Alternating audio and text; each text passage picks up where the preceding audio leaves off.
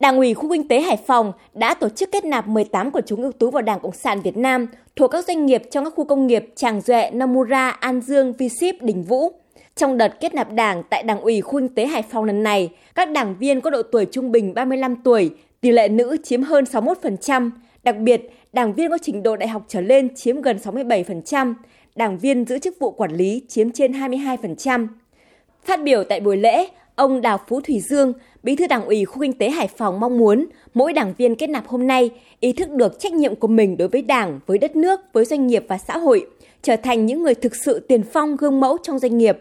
Trong mắt chủ doanh nghiệp, nhất là những người nước ngoài, Đảng Cộng sản Việt Nam là gì?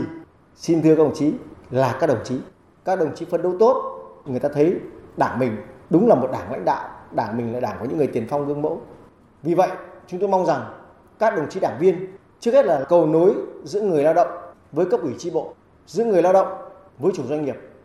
Và có một cái cầu nối quan trọng nữa là các đồng chí đảng viên cũng phải là cầu nối giữa doanh nghiệp với đảng và chính quyền của thành phố. Tại buổi lễ, Đảng ủy khu kinh tế Hải Phòng đã công bố quyết định thành lập chi bộ công ty trách nhiệm hữu hạn Wayne Việt Nam, khu công nghiệp Nomura Hải Phòng. Công ty trách nhiệm Wayne Việt Nam hiện có 4 đảng viên đang sinh hoạt tại chi bộ công ty trách nhiệm hữu hạn Daito Rubber Việt Nam. Các đảng viên mong muốn có tổ chức đảng trong doanh nghiệp để truyền sinh hoạt đảng tại doanh nghiệp. Bí thư chi bộ, công ty trách nhiệm hữu hạn Wayne Việt Nam, nhiệm kỳ 2022-2025 Phạm Thị Hồng cho biết.